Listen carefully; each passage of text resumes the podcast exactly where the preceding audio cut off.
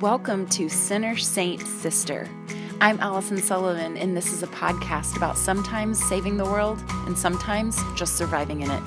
In the next hour or so, we will nurture our friendships, explore our joy, shake our fists, all while trying to serve our God, and most likely, all while wearing pajamas. I hope you hear something that lets you know you are loved and helps you love one another. Welcome to Sinner, Saint, Sister.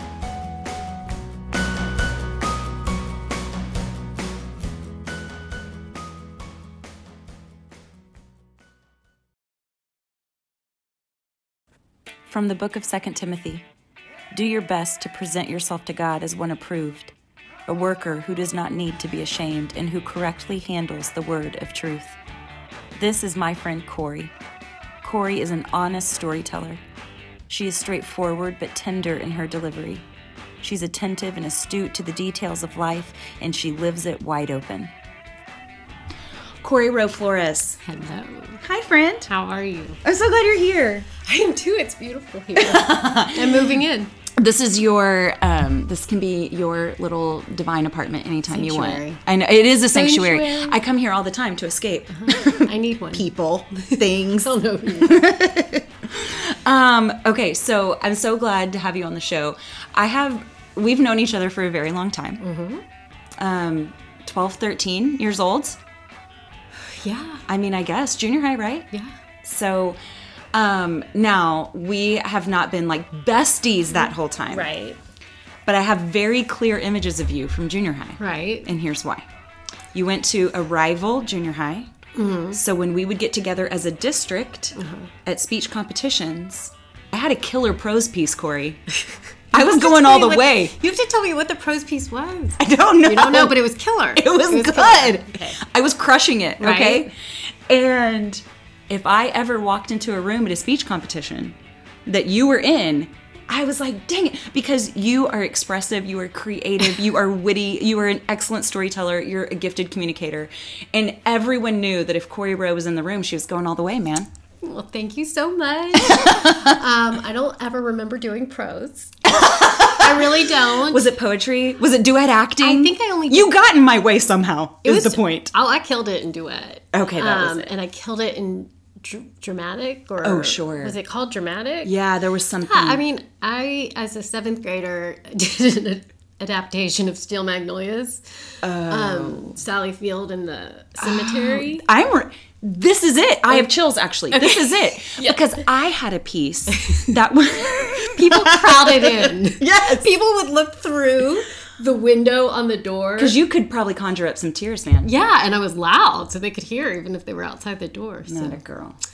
yeah, I had a piece that was it was written from the perspective of a child whose parents were in the middle of a divorce, oh, and it did not. familiar. It did not hit the scales of Sally Field. It, it didn't like climb that dramatic ladder the way that she could. The way that you could. When I think about it now, I'm I like need to bury my head in my hands. Like what? It's like if I saw a seventh grader These melodramatic doing Steel 13-year-olds. Magnolias, I would be like, oh my gosh, like where are you conjuring those tears from? That's right. That's right. Where is this coming from? but um, yeah, that was definitely the highlight of my life. I mean, I peaked at UIL. I totally peaked. I won the whole thing. Yeah, but it really was a it was a great time in my life. I mean, I thought I was gonna go all the way. Like, Absolutely. Yeah. New York, here we come. yeah, I, yeah. You know, but here's what's so winsome about you is that it did not make me hate you. You know what I mean? then this is a good segue because okay, I don't remember you that much in junior high. Well, Okay, sorry. Yeah. I was the. I mean, it was all about. I was me. no threat to you, obviously. but I remember meeting you at um, in high school, my high school Uh-huh. first homecoming ever. And you were with Kristen, who I just met. yes, beefy. Mhm. Beefy. Yeah. So Kristen came to my high school From another junior from another high. junior high. So she was kind of me at her high school and vice Sure. versa. Uh-huh, uh-huh. So when I met her, she was beautiful and all of these things that I was, Mm-hmm. you know, involved in. And I decided, okay, she could be an enemy, Yes. but I'm gonna We're either going to join forces. right. And I decided to join forces. Um, and it was really hard for me because she was so beautiful, and I just had this idea at the time that anyone that would, you know, that that I don't know where that comes from. I know women. it. That's a whole other episode, isn't That's it? a whole other episode when you just can't imagine a beautiful person physically being a physically beautiful person being beautiful inside. Mm, yeah. But um, I was intimidated, but quickly understood that that was not the case with her. And then I uh-huh. met you uh-huh. at that homecoming Oh, yes. wearing the Jessica McClintock. Oh, okay. Amazing. and I was like, okay, My 14 year old figure. Yeah. Kristen might be nice, but this girl cannot. There's just like no way possible. Um, and then obviously I got to know you Yes. and got to know about you more through Kristen. Yes. And So Kristen is our kind of common denominator. Yes. Kristen is, is the glue that kind of keeps us in each other's lives. Yes. And I have just always rooted for you. I, I you are so winsome to me. I just have always been really engaged in your stories and and as your life has taken many many turns and we're here to talk about recovery and to talk about alcohol addiction and I've just been rooting for you for so long and I'm so grateful. I would imagine that it's much easier to not ever share your story. I would imagine whether it's with me or strangers or whatever, um, you don't have to do this, but you said yes, and I'm so grateful. well, thank you. I actually find myself the opposite. I do long to talk about it. I Yeah. do crave talking about it when I hear other people in similar situations. I just Yeah. I um, find that I want to share and Yeah. let people know they're not alone and Yes. all of those different Yeah, things. So yeah. I appreciate the opportunity. So grateful. I feel like some of the most important parts of us are the recovering parts.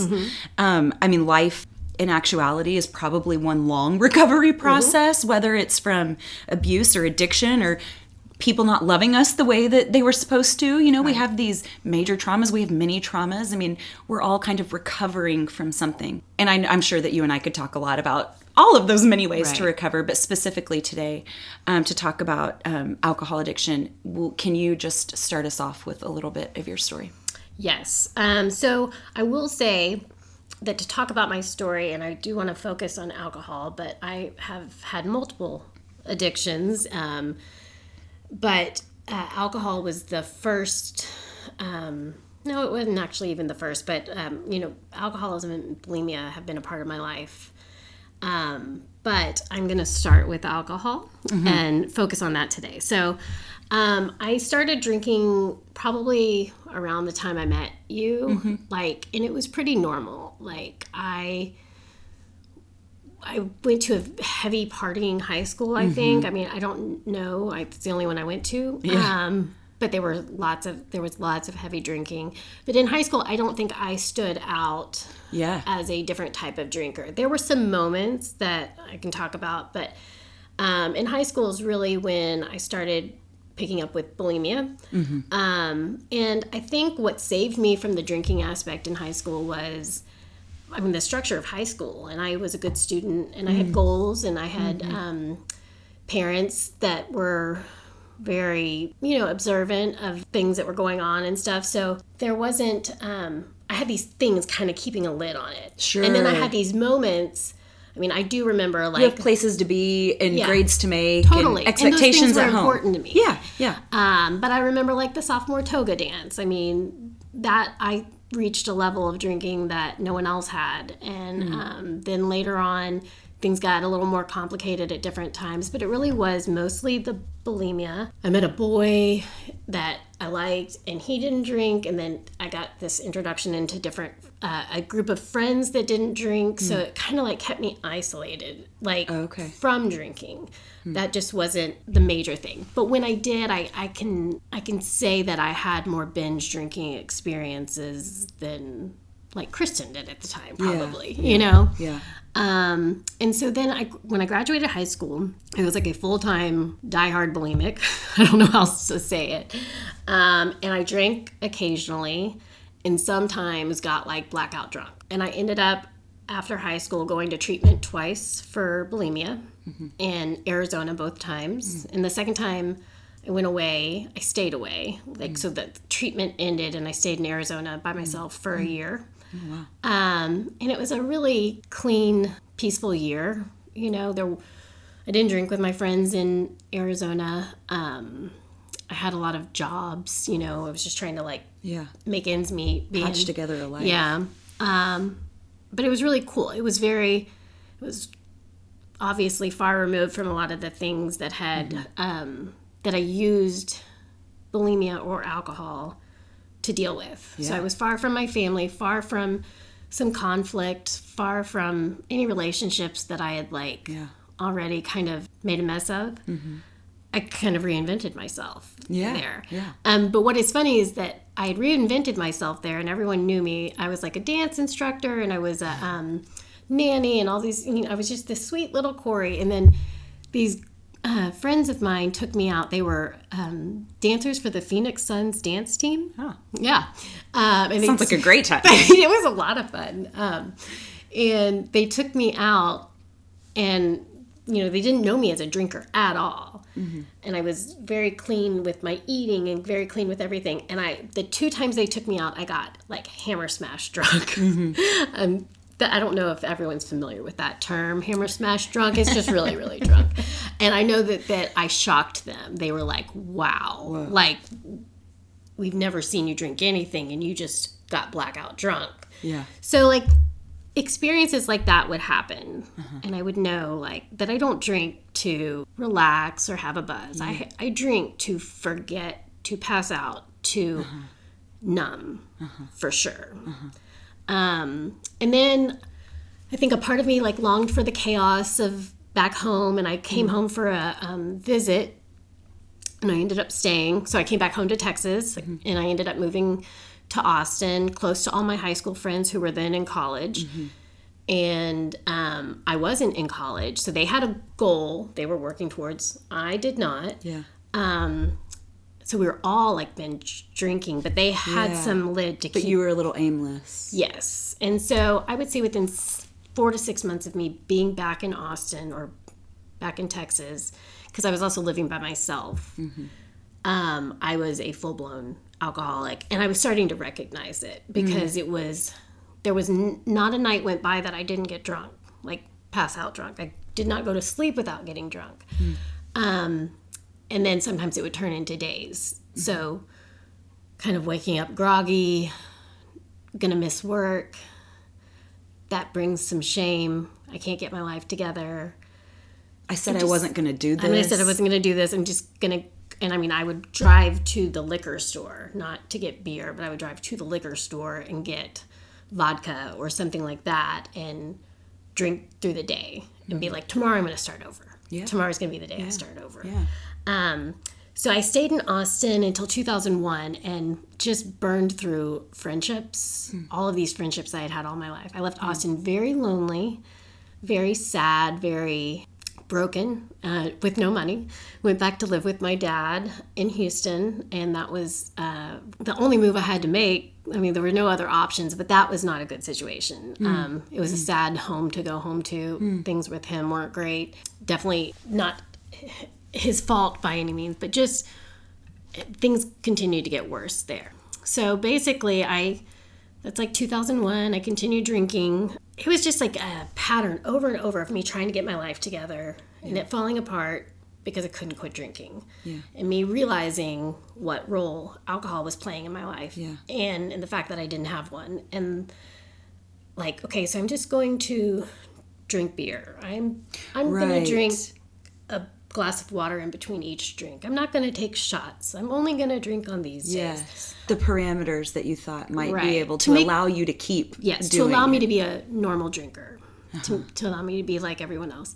And there were times, you know, I was familiar with the feeling of surrendering because I had with my bulimia, although mm-hmm. it was still somewhat present. You know, when I went to treatment, there was an act of me surrendering and saying, I can't manage this on my own and I need help. And that is an amazing feeling when you get there. It's scary, like when you're on the brink of it, but when you get there, it's just like, oh, I finally mm. said it. Like, I need you guys. I need mm. lots of help. Hmm. I was so tempted to say that with alcohol through the years. Um, but there was something different about it for me. And it was, I don't know if it was just the fact that it was another layer of addiction for me. So, like, again, Corey can't get her life together. Like, why can't you just quit? Why can't you just do this? Um, I think also there was a layer of, I was scared once I admitted it, by the way, I don't think anyone was in the dark. I think everybody knew what was going on.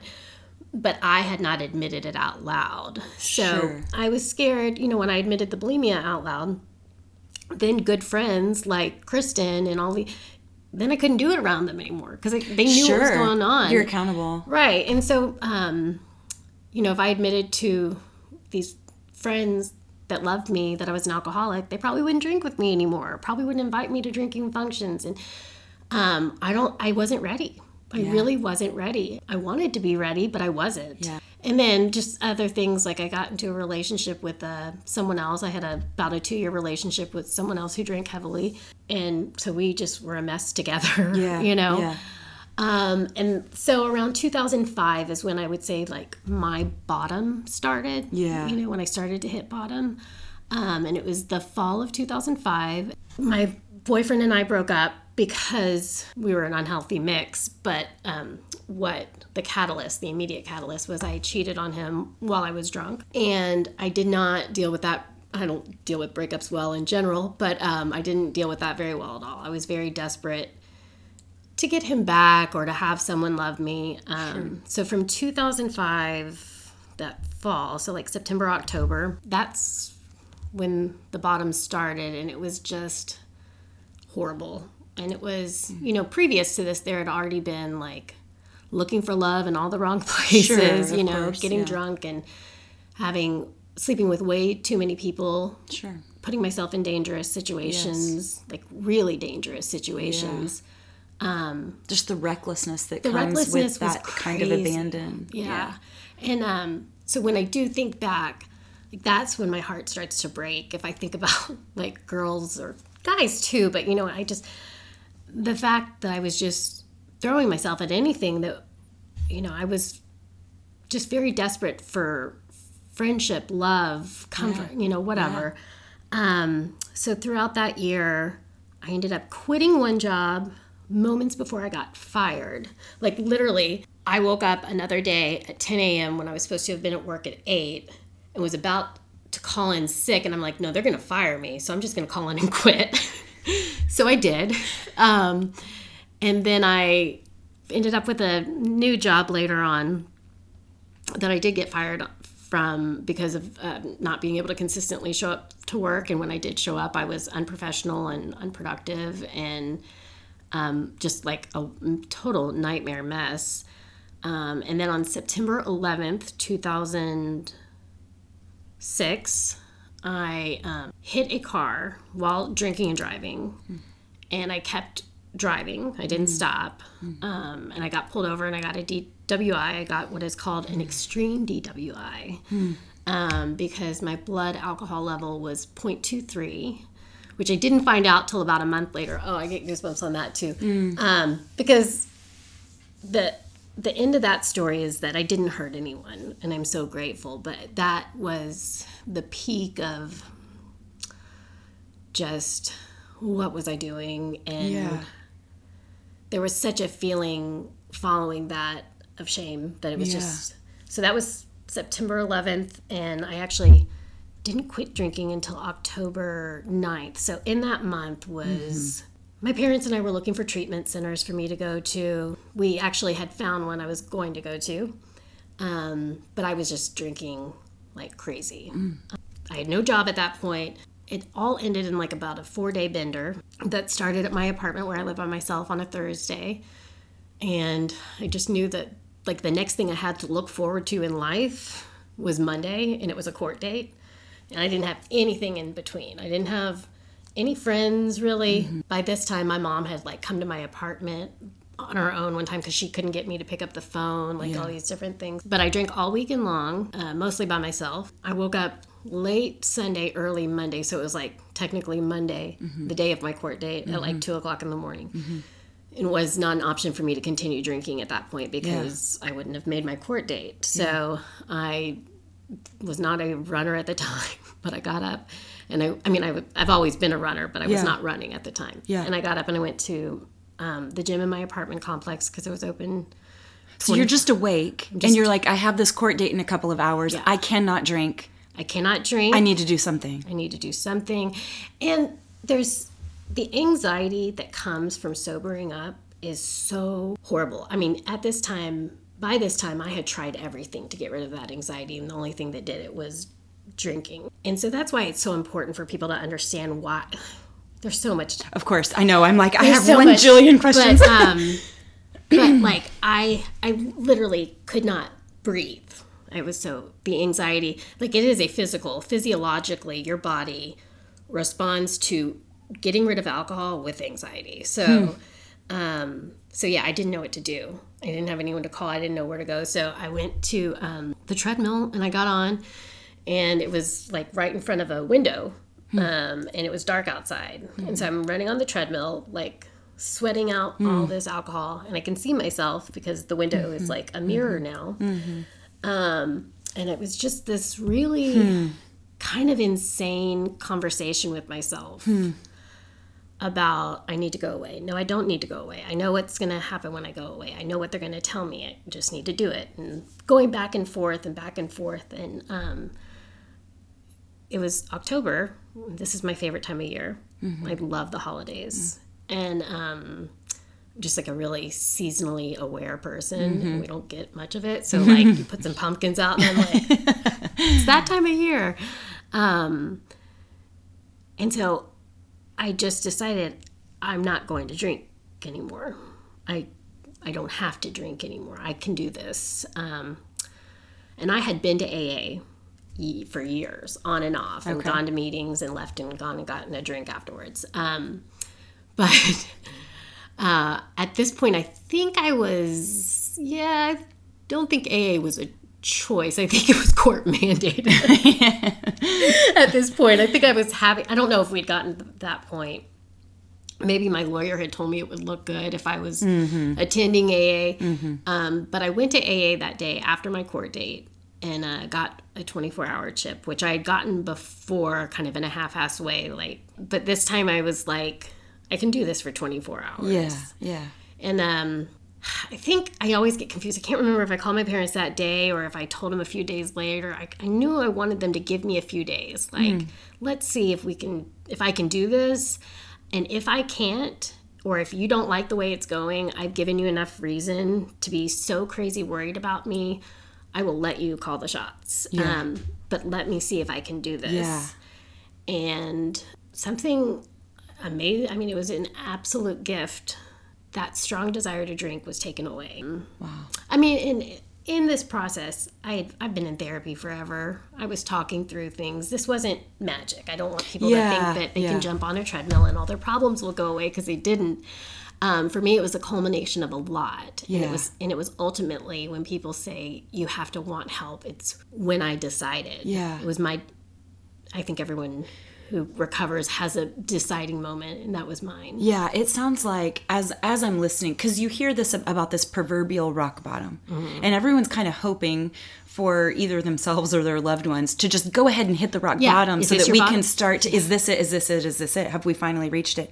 But it sounds like there's a point in your story that you were coming to awares that your drinking it wasn't just about being young and fun anymore it wasn't about being carefree but instead it, this is self-destructive Yeah. but it sounds like that knowledge came in not one giant rock bottom i mean certainly the the car accident was was huge Right. but it sounds like it was coming in several stages of, of rock bottom. Right. and so i'm wondering if that whole idea of rock bottom is is a naive idea. What do you what do you think about that term? What do you think about that? Because whether it was a lost job or a lost relationship i mean there were kind of these things that were slowly um, making you aware to your need to kind of give up this this idea that this is a something that you can manage b is something that everyone does you know c is something f- for fun. Yeah. I mean, it was almost like I was able to orchestrate this facade for a long time. And by orchestrate, I mean not manage, but just kind of not even orchestrate, maybe convince myself of this facade for a while that I was making things work. Mm-hmm. There was something about that morning. I mean, I distinctly remember looking at myself. Yeah. I distinctly remember thinking, this is not who I am. And not to say that any of the individual things that I'm talking about make someone a bad person, but I had to be drunk to do these things, to sleep with a million different. that was something I only did when I was drunk. Yeah. That um, I wasn't someone who carelessly endangered people all the time, but I was. Yeah. So you can't say that you're not that person. It was like this moment of reconciling. yes. So I was like, I can't keep saying that that I'm not this person. When I'm this person When on the I'm- reg. I'm this person every. I mean, Yeah. every single day. Like I would get in my car, and I would in the morning if I did make it to work, and I would see Taco Bell, and I'm like, oh, I got Taco Bell last night. I mean, right. that's not okay. And Yeah, so I felt such a loss of integrity and credibility Mm-hmm. and you know people are like you have to love yourself i'm like there's nothing here to love you know Mm-hmm. um and Facts are stubborn. Yeah. And so the fact is is that I'm not paying my rent. The fact is is that I have lost a job. The fact is that I do have to move to a place I don't want to live. The fact is I have no one to call. These are facts. Mm-hmm. You know, and so you were just you know coming to grips with more and more facts that Yeah. didn't you didn't feel like represented you well. yeah and um denial was not working for me anymore like this Yeah. was not working Yeah, This- yeah, yeah. i could not deny these facts anymore Yeah. Um, do you? So you touched on this uh, um, a little bit, but do you feel like drinking culture is this great cover up for pain? I mean, we start experimenting when we're young to maybe, I don't know, assert some independence or something. But how much of alcoholism is mental illness, or even maybe less dramatic, just trying to feel something different? Um, this is a, another area where I'll probably preface too much. Um, I really don't like to. I think there's always a fear that an alcoholic is going to call everyone an alcoholic.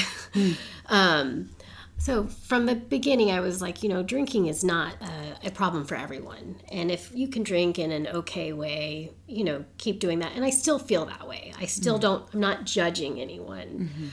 Um, but the older I get, I think you might be the least judgmental person I know. I love that's kind of I know that, and you love that about. I, I, isn't it fun when people love things about yourself that you love about yourself? That's always so like, yay, you see me. people not judging me saved my life. Mm. Kristen not ju- judging me saved my life. Um, but that's all I want is to not judge people. And I'm sorry, you were saying there's just so much important, but- judgment. Um, well, so the Oh, older I um, get, the, alcoholics. The older I get, the less value I see in alcohol, and the less. I mean, just like obviously, there's no value in it for me, but Yeah. I don't know a lot of people who aren't covering up something with it. Yeah, and I- yeah. I, hate saying that because I have so many friends that are, probably think I'm judging them right now, and I'm not. I just think I think that's a really important and brave thing to say. I, I, think you're like right. it's- Even if it's something as simple as a social anxiety, Yeah. I'm just a little bit more likable to be around if I've had a drink or two. Yeah. Because I've lived like 13 years now without any alcohol, I know that I can tell you all the times in every day that I want to drink. And it's not just to relax. Mm-hmm. And so, but but I'm an alcoholic, so I can't speak for everybody. I, I- Yeah, I know that yeah. that would be a wrong comparison, but um, I don't know. I I don't know. I just I have stronger reservations about it than I did when I first quit drinking. Yeah. And I have stronger reservations about it for children. I mean, not children, obviously for children, but like, you know, I'm just, I used to think like, oh, everyone's going to do it at some point, Yeah. you know? Like when your 18 year old is, you Yeah. know, going to go to the party, you know, well. it's like, well, just have the party here so that I can monitor what's going on. Wait, why are we just assuming that Right. I like everyone's going to drink and that that's okay? yeah, and I like to think that it is not a foregone conclusion that everyone has to drink and try it at some point. I mean, maybe that's naive of me. I'm, I'm as we're talking, I'm obviously thinking of my own children, and um, I just think it's a dangerous. I think alcohol is really dangerous, and I do think it is used to cover things that need to be dealt with, mm-hmm. and that there is so much freedom in dealing with them. Mm-hmm. And I think, you know, my goal is with my kids is to just stay connected, to build a strong connection with them.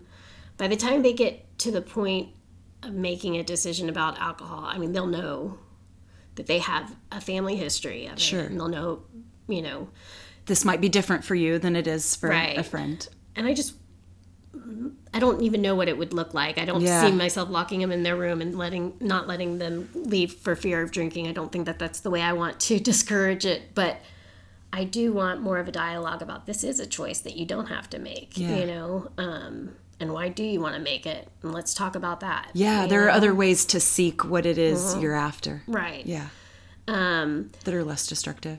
And then I, as far as mental illness goes, mental illness I think is so much bigger than anyone has like cracked open. And I think there are so many people that, well, first of all, I think it's just so much more prevalent do too. and so much more normal. Like, and so I, I wish we would embrace that a little bit more. Um, but I think there are so many people that are mentally ill, self medicating with alcohol. Um, and the problem with that is that alcohol makes mental illness worse. I- I don't know the science behind it, but I mean, if you're mentally ill and you're drinking and then your anxiety continues to go up and things like that, I mean, it just, it really um, can create more mental illness. Yeah, I was really struck by the shame component as you were talking of, man, this is something I said I wasn't going to do. yeah. And, you know, just that downward spiral Yeah. of I did it again. I messed up again. Right. Oh, well. Yeah. You know. And and then the magical thinking, because the I mean there are some people that still um, refuse to admit that I'm an alcoholic. Like and people don't want. I think people don't want alcohol to be a big problem, and, and I don't mean to like. I don't. I feel like I have just like poo pooed on so many people's like plans for the evening. Did you say plans for the evening? Yes. Like you can still do what you want. I'm just saying. I um. I don't know. I kind of lost my train of thought. That's but it. I have a question. Do you feel, of the alcoholics you know, do you feel that many addicts are missing some sort of protective layer? I just, the alcoholics I know are so kind and so sensitive. Yeah. You know? I mean, listen, when I finally got a handle on everything, so alcoholism and bulimia combined, it's when I was diagnosed with a mental illness, mm-hmm. um, which is borderline personality disorder, which that's a whole nother episode, but I will tell you that that was that was my missing layer. Hmm. Because I was such I felt things I was so you don't have to know borderline personality disorder you just have to know the people that you think feel things really deeply mm-hmm. The ones that are called sensitive the ones that mm-hmm. are um, yeah like missing a layer of skin or something mm-hmm. like everything mm-hmm. affects them so deeply and they can't shake it off and they can't move on or compartmentalize. Mm. And I think I can think of every single person I'm thinking of right now. Yeah. and Brene Brown has this really good analogy about being a turtle without a shell in a briar, pra- briar patch.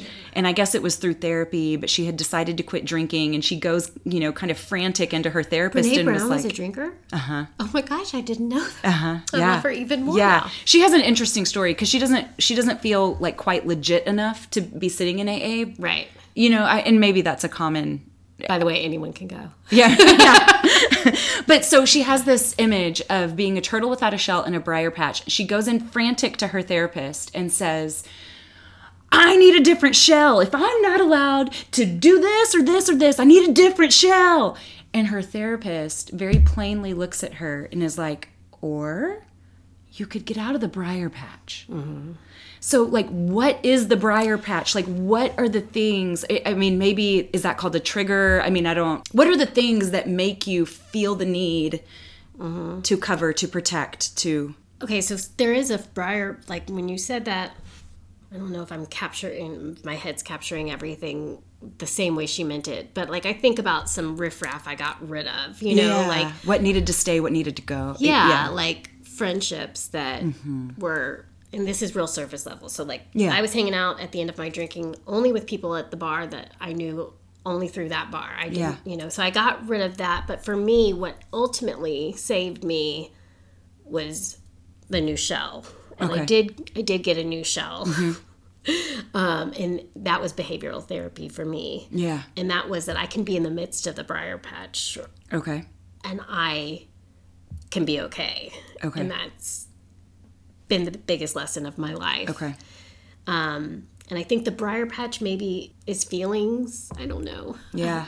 Feelings that we're afraid to feel because Mm-hmm. we think they're going to destroy us. There, oh, there was a really good quote recently, and I, hate the reason I saw it, but um, it said feelings cannot kill you, but running from them can.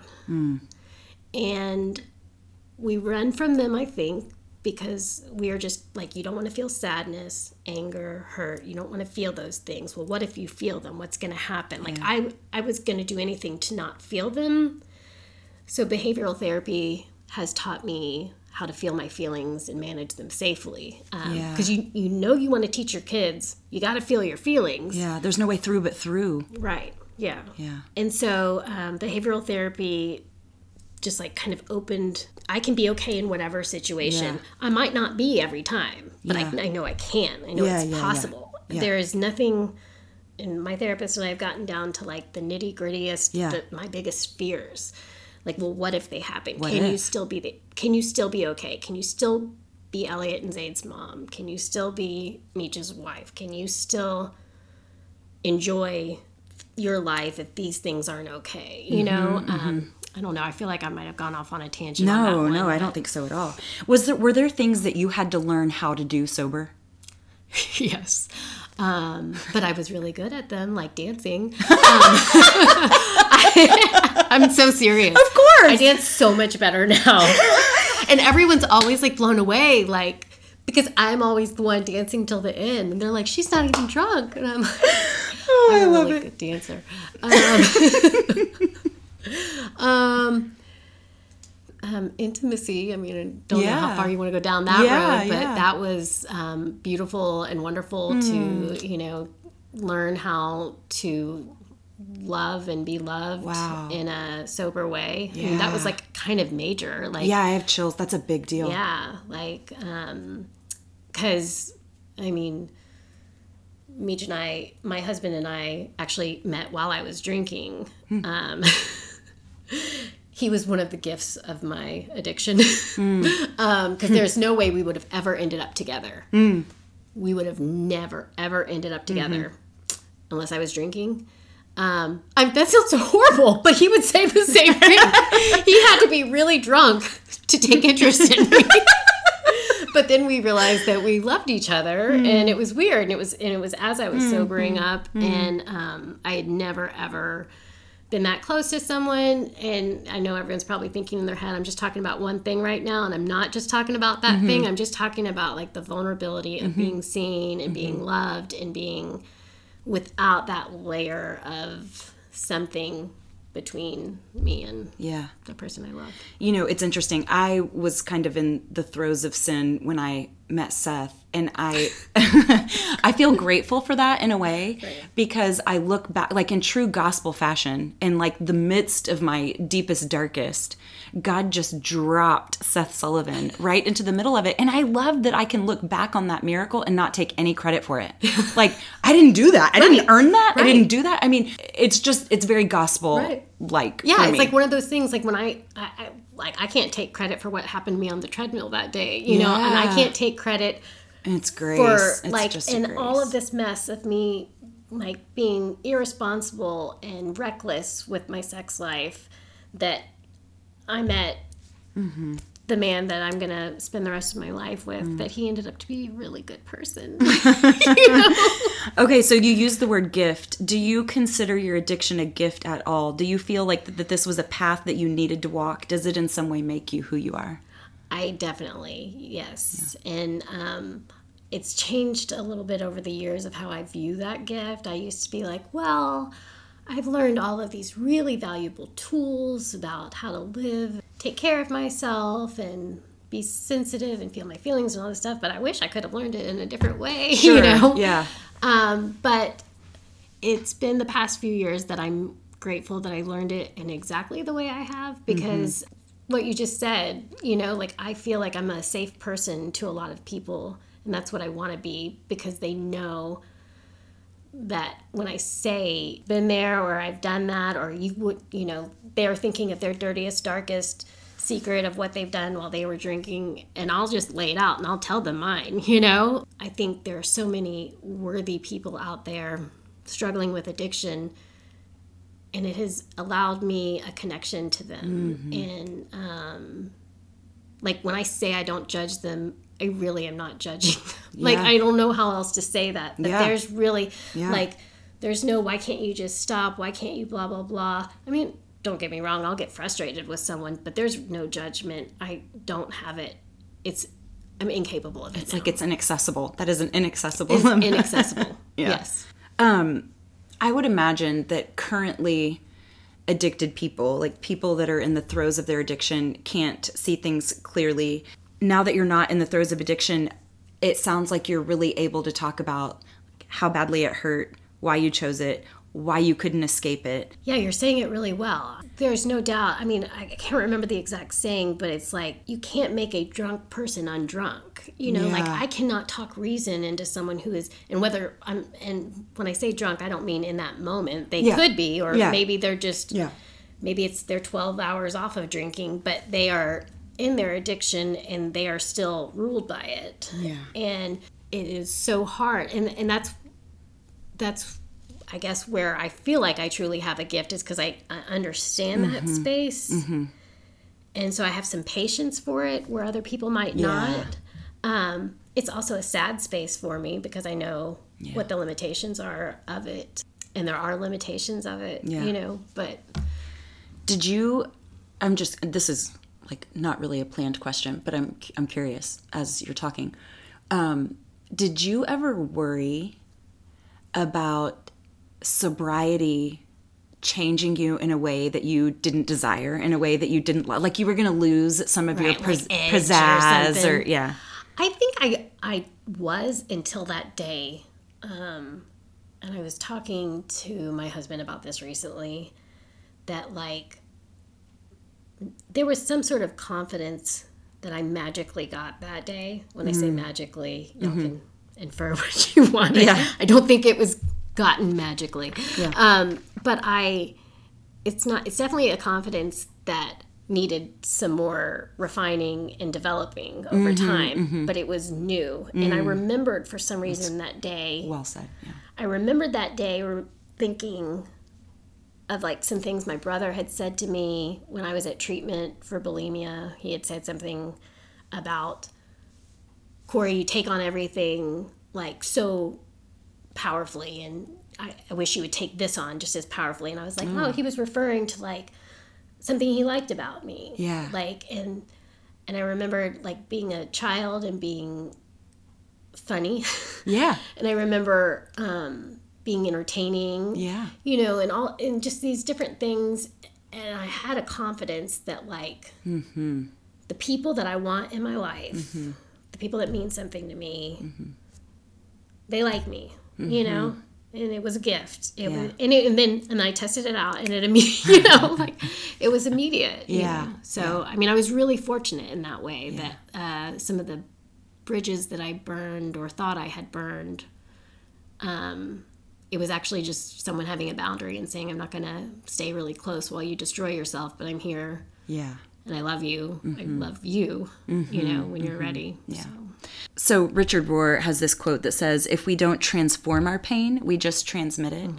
And so I would imagine that as we, um, I don't know why this makes me emotional, but as we meet people that are the loves of our lives, whether it's our husbands or our children, that there's a great motivator there um, to be healthy for them. And I've certainly experienced a lot of spousal healing, you know, in my life. How um, how is your family a motivator for you, or is your family a motivator for you? Is that something separate? Like what? It's huge and it's, they're very different. My children and my husband, the way they motivate me, it's very different. I feel like everybody goes through something at some point, and my husband walked me through this. You know, he was with me and not judgmental and loving and all of those different things and stuck around you know because I'm, I'm telling you that the drinking stopped but the bulimia continued and there was there was a longer path in front of me um, so now it's just a remind he's a reminder to me to be that for him. I don't hmm. know how to say it not that he's going through anything but he's gonna go through things you know and i it continues my healing because I want to be I don't want us to just play these roles. Yeah. I don't want to just because you know there's there's a very distinct like addict codependent you know all, that plays out very easily. Textbook. yeah. And I just don't want it to be textbook. I just want us I mean we are who we are. We are naturally inclined to certain things but I don't want him to always be taking care of me and I want to be well enough to take care of him too mm, mm-hmm. um, mm. and I want to allow him to feel okay admitting he needs to be taken care Yeah, of and yeah. things like that. And then with my kids, it's just it's just constant. Just I mean, because I still have triggers, I still have these things, and it's just like they're right there with me every day all day long. you know? Yeah. And um, I I mean, I had animals before I had children, and we would joke that like one of my dogs picked up my anxiety, you know. Um, and then the other dog was more relaxed, like Meech. And, but but I see this happening with my children, and it makes me keep wanting to not be perfect for them, but to keep working on it, to keep working Uh-huh. On myself, and not get complacent. And Yeah. um, and then just to model, model, model, like feeling things Mm-hmm. and communicating Mm. and being healthy about it and um, being non-judgmental and accepting.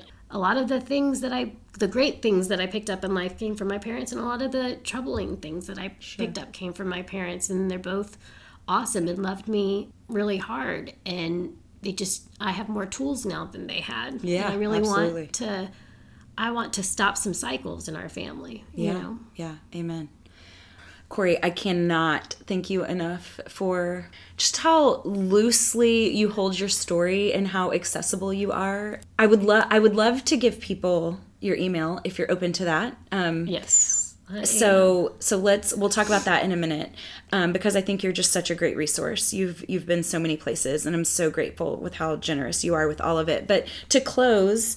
Um, I would like to know a handful of things, the behavioral therapy things, like a handful of things that work for you when you're feeling without a shell. Okay.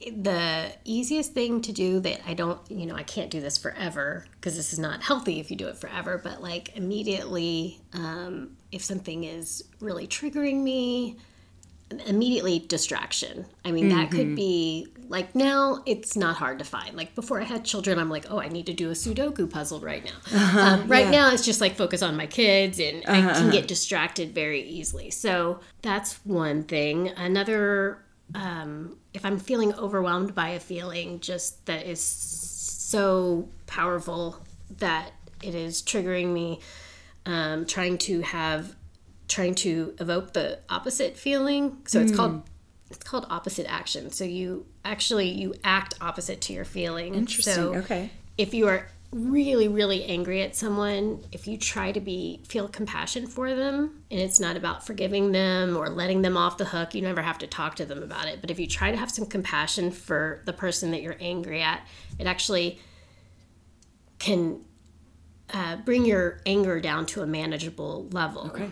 Um, or if you're depressed and you're in bed, just getting outside, just doing something, Yeah. the smallest bit of it. Yeah. Like I, rem- I mean, I have been in bed before for three days because all of this, you know, has all of these addictions come from a place of like depression, anxiety, and whatnot. But I've been in bed for three days before and got outside for three minutes and been like, why didn't I do this sooner? I just Yes. needed some Every vitamin time. D sunshine on my face, something, Yes. you know? Um, so that's called opposite action. Um, and then I don't even know what this skill is called, but it's like a big one. And I touched on it earlier, but it's just feeling anything and realizing, uh, observing and describing the feeling in your head and realizing it's there and it's not killing you. Yeah. like getting to the other side of it and saying, Yeah. That sucked. I did not like the way that felt. Mm-hmm. That really hurt, but I'm still alive. It's gone. It might be coming back, but I'm I'm, still here. standing. I'm I'm still standing. I'm still here. Um, and not like I don't have to be like I'm still standing, you know, Yeah, like yeah. like I'm worn out, I'm Yeah, exhausted, yeah. but I'm alive. And I didn't throw up and I didn't drink and I Uh-huh. didn't yeah, what you said earlier, all of this was an effort to not feel certain feelings. Um, okay, what would you say? Last thing, what would you say to someone who is watching someone they love self destruct? What, what advice would you give the sober person?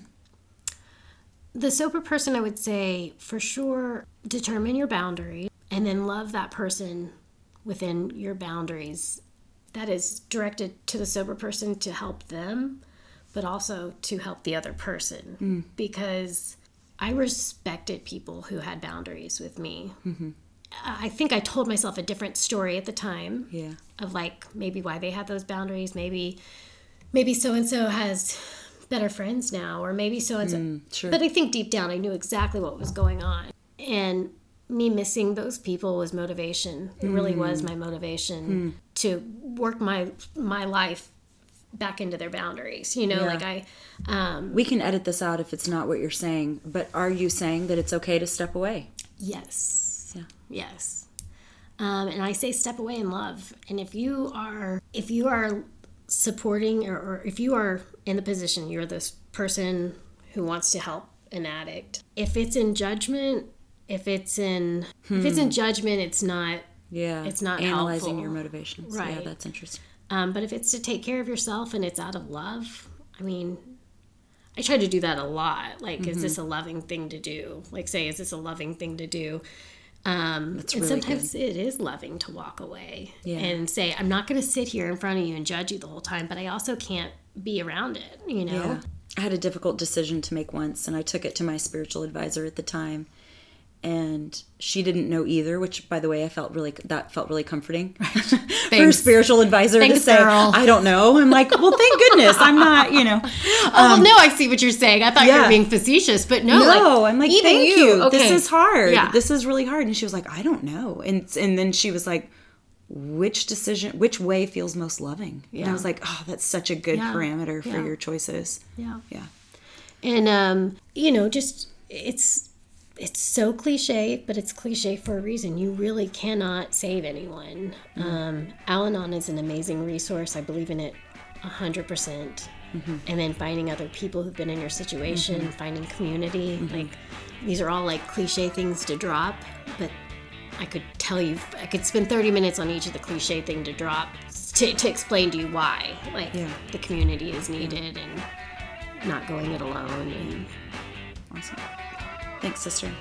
Um, Corey is obviously not a physician and she is Oh, yeah, not I a counselor, but she is a very loving person who has walked this road. And her email, if you would like to get in touch with her, is Corey, C O R E Y, Rowe, R O W E U S, all one word, Corey Rowe US at mac.com. Thank you, sister. thank you Love you. sister i love you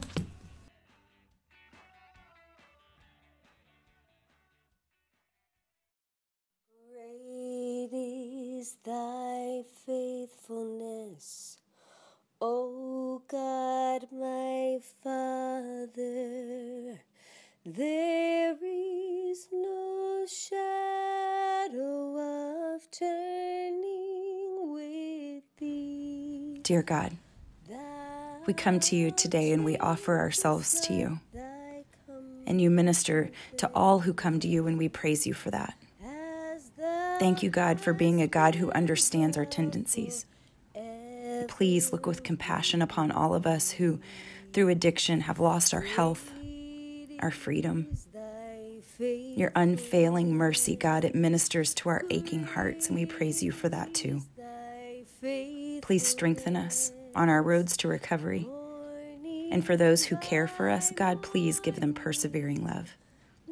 We ask all of these things in your Son's holy name, Jesus. Amen. In the name of the Father, and the Son, and the Holy Spirit.